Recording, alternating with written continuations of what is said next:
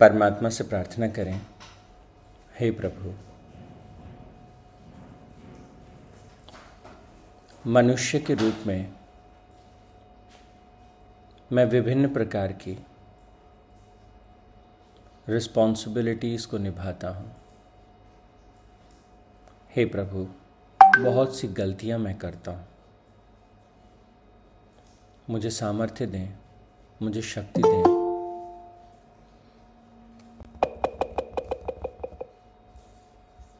कि मैं जान सकूँ, मैं समझ सकूँ, शांत रहते हुए स्थिर रहते हुए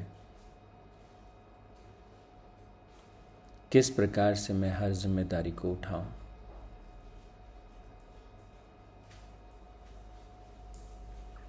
अपने आसपास के लोगों का ध्यान रखते हुए अपने कर्तव्य कर्मों का ध्यान रखते हुए अपने आप का ध्यान रखते हुए। किस प्रकार में सबको साथ लेकर, सबके विकास का संकल्प लेकर आगे बढ़ो? हे परमपिता आप ही मेरा सहारा हैं, आप ही मेरी शक्ति हैं, आप ही मेरे ज्ञान का स्रोत हैं, आप ही मेरे जीवन का केंद्र है। आप ही मेरे जीवन का मूल है। हे प्रभु, जीवन को दिशा दें। बुद्धि में वो तीक्ष्णता दें, प्रखरता दें। सही क्षण में सही निर्णय ले सकूँ और जीवन गति को सही दिशा दे सकूँ। ओ शांति शांति शांति। ही परमपिता परमात्मा के श्री चरणों में ध्यान करने के बाद, छोटी सी प्रार्थना करने के बाद, अब हम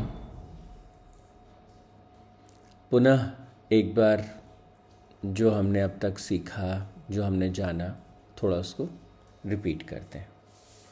उन अठारह श्लोकों के बारे में अगर आपके मन में कोई प्रश्न है, कोई विचार है तो निश्चित तौर पर आज के सत्र में हम उसकी चर्चा कर सकते हैं।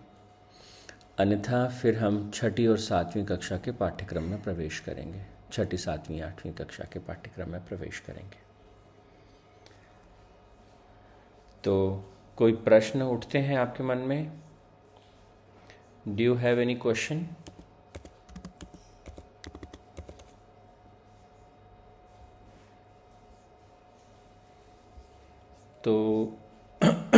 अगर नहीं है प्रश्न तो आज हम छठी कक्षा का जो सिलेबस है, वहाँ से शुरुआत करते हैं।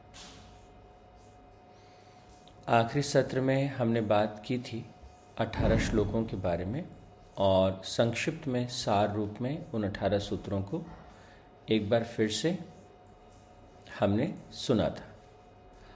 आज मैं छठी कक्षा से शुरू करता हूँ। छठी कक्षा का जो सिलेबस है और उसके पहले श्लोक से हम आगे बढ़ते हैं। ये श्लोक तीसरे अध्याय का चौथा श्लोक है।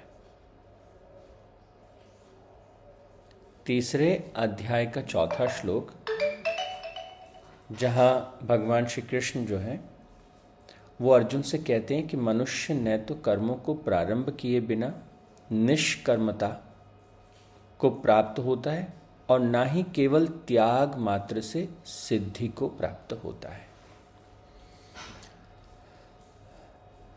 वैसे तो सारे जो, बहुत सारे जो सिद्ध पुरुष हुए हैं, उन्होंने कहा कि गीता दूसरे अध्याय के साथ ही समाप्त हो जाती है।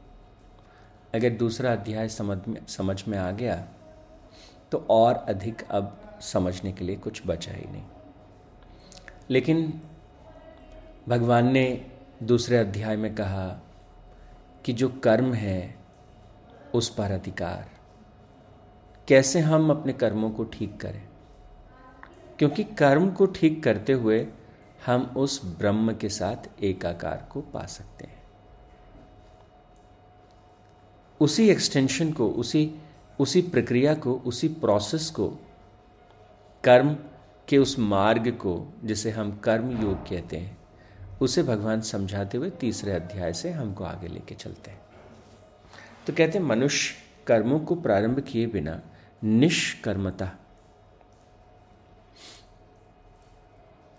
को प्राप्त किए बिना निष्कर्मता को प्राप्त होता है और न केवल त्याग मात्र से सिद्धि को प्राप्त होता है। तो दोनों ही तरह से। ना तो कर्मों को प्रारंभ किए बिना निष्कर्मता में तो लक्ष्य क्या है? लक्ष्य है निष्कर्मता। निष्कर्मता से क्या मतलब है? निष्कर्मता से मतलब है, जो कर्म इस शरीर के द्वारा किए जा रहे हैं, जो कर्म इस मन के द्वारा किए जा रहे हैं हम उन कर्मों को देख सकें। किसी व्यक्ति को गुस्सा आया, वो गुस्सा क्यों आया? उस गुस्से का केंद्र क्या है? वो कहाँ से उठा? किसी व्यक्ति विशेष पर गुस्सा आया, किसी परिस्थिति विशेष पर गुस्सा आया, स्वयं पर गुस्सा आया। तो जरा उसे देख सकें। अपनी गलती को देख सकें। सामने वाले की परिस्थिति को देख सकें, उसकी मन स्थिति को समझ सकें। तो निष्कर्मता जो है, वो एक ऐसा पड़ाव है कि जो घटित हो रहा है, उस घटित होने वाले हर कर्म को जब हम पूर्ण दृष्टा के रूप में स्थापित होकर के देख पाते हैं,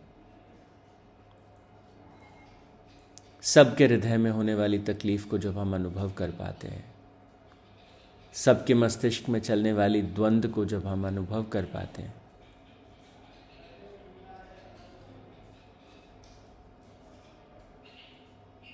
वो जो स्थिति है धीरे धीरे वो स्थिति हमें निष्कर्मता निष्कर्मता का मतलब ये नहीं है, भगवान इसको समझाते हुए कहते हैं, अकर्म की स्थिति या निष्कर्मता की स्थिति या निष्काम कर्म योग जो है, वो काम नहीं करने को नहीं कहते हैं।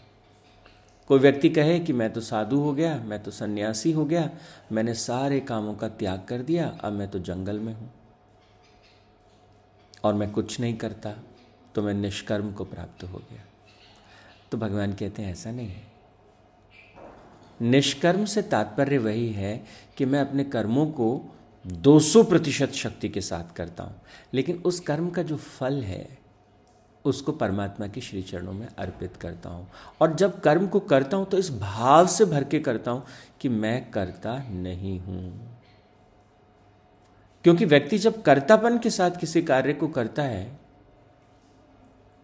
तो अहम को पोषित करता है, अहंकार को पोषित करता है। और वो अहंकार जहाँ, तहां, यहाँ, वहाँ दूसरों को ठेस पहुंचाता है। जाने अनजाने में ठेस पहुंचाता है। और अहंकार का सबसे जादुई जो पहलू है वो क्या है? व्यक्ति को लगता है कि मैं निरअहंकारी हूँ। जितना सूक्ष्म और प्रबल अहंकार होगा, व्यक्ति को उतना ही गहरा एहसास होता है कि मैं तो निरअहंकारी हूँ। मुझमें तो कहीं अहंकार है ही नहीं।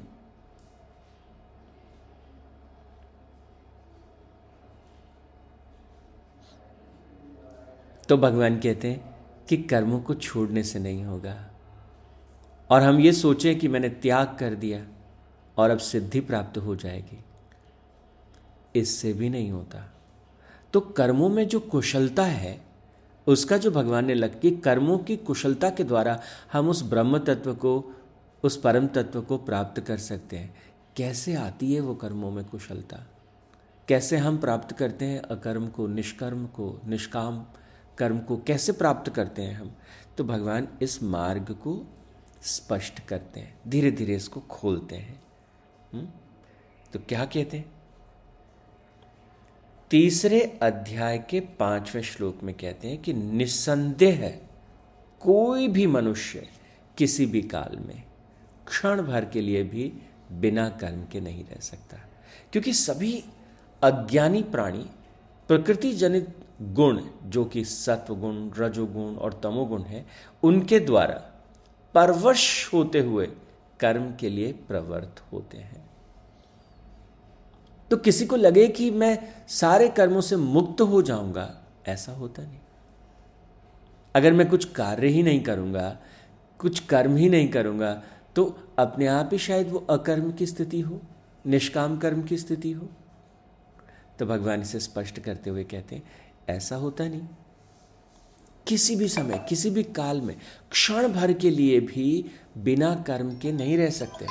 क्षण भर के लिए भी नहीं रह सकते कि हाँ क्षण भर के लिए भी नहीं रह सकते। तो शारीरिक स्तर पर, मानसिक स्तर पर, भावनात्मक स्तर पर किसी न किसी प्रकार का कर्म जो है वो घटित होता रहता है। मन में एक विचार आया, किसी के प्रति आया, किसी के लिए आया, कैसा विचार आया?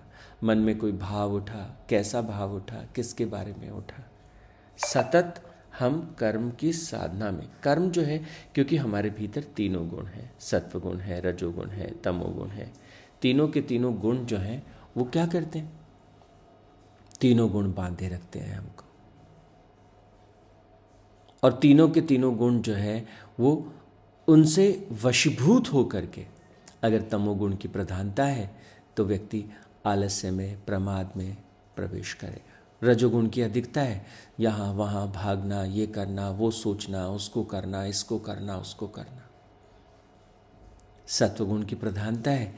किसी प्रकार की रचना में, शिक्षण में व्यक्ति लगातार लगा ही रहेगा। तो इसलिए कहते हैं कि प्रकृति जनित जो गुण हैं उनके द्वारा परवश होते हुए जो है, व्यक्ति कर्म में प्रवेश करता है। तो हमको इस कर्तापन से मुक्त होना है। अगर आप सही सही तरीके से सार रूप में गीता को देखना चाहें, पहले छह अध्याय में भगवान समझाते हैं, कर्तापन से कैसे मुक्त होना है। फिर अगले छह अध्याय में समझाते हैं कि भोक्तापन से कैसे मुक्त होना है। और अंत के छह अध्याय में समझाते हैं, ज्ञातापन से कैसे मुक्त होना है। और यही तीन ग्रंथियाँ हैं, यही तीन बंधन हैं। अब कर्म के बंधन, फिर कर्म के असंख्य प्रकार के असंख्य बंधन हो सकते हैं। भाव के असंख्य प्रकार के असंख्य बंधन हो सकते हैं। और इसी प्रकार मैं जानता हूँ, मैं ज्ञाता हूँ। यह हमें सीमाएँ देता है, परिधि देता है। तो तीनों प्रकार के जो बंधन हैं, जिनको हम कई बार रुद्र ग्रंथि, विष्णु ग्रंथि और ब्रह्म ग्रंथि के नाम से जानते हैं, कैसे ये गांठें खुलें और कैसे हम मुक्त हो जाए, कैसे हम जो है विदेह हो जाए, कैसे हम मोक्ष को प्राप्त कर जाए, जीते जी मोक्ष को प्राप्त कर जाए, जीवन मुक्त हो जाए। तो पहले छह अध्याय में ध्यान है, कर्तापन से मुक्त होना। कर्म से मुक्त नहीं होना है, कर्म को करना है, प्रबल तरीके से।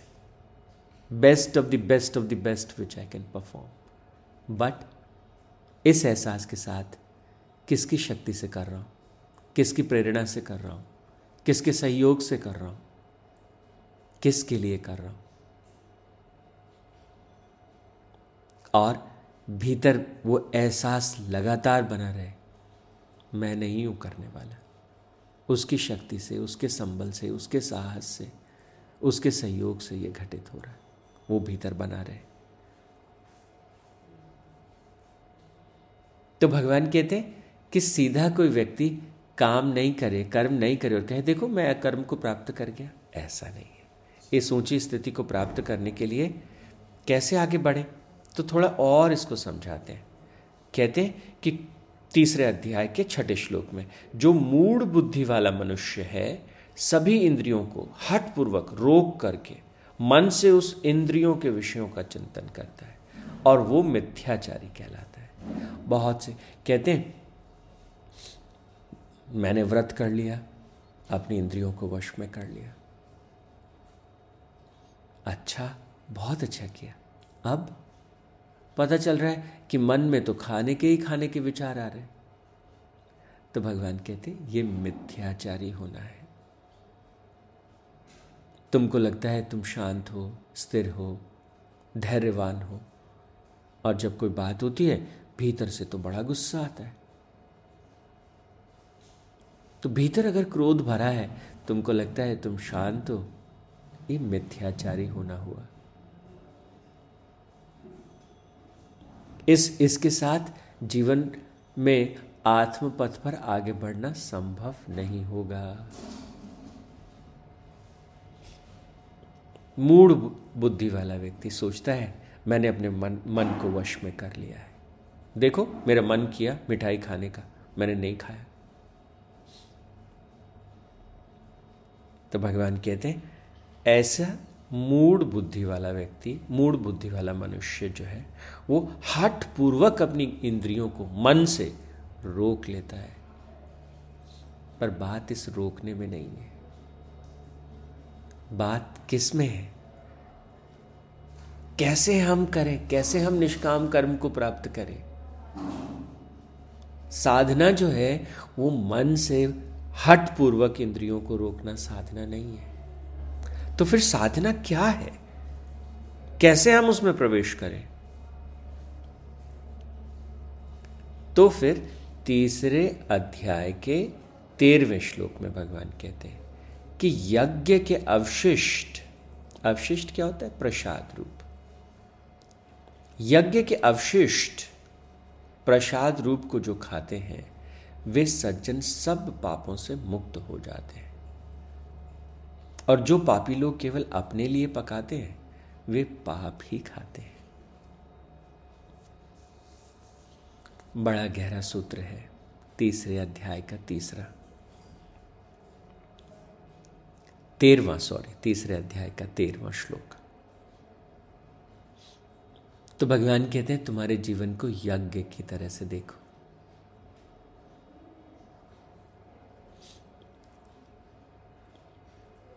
और यज्ञ के प्रसाद को जो खाते हैं, वे सज्जन सब पापों से मुक्त हो जाते हैं। तो ये यज्ञ क्या है? ये प्रसाद क्या है? इस प्रसाद को पाने का अर्थ क्या है?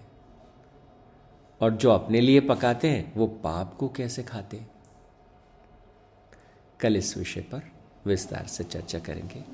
आज के लिए इतना ही। ओम तत्सत परमात्मा ने नमः। ओम शांति शांति शांति ही।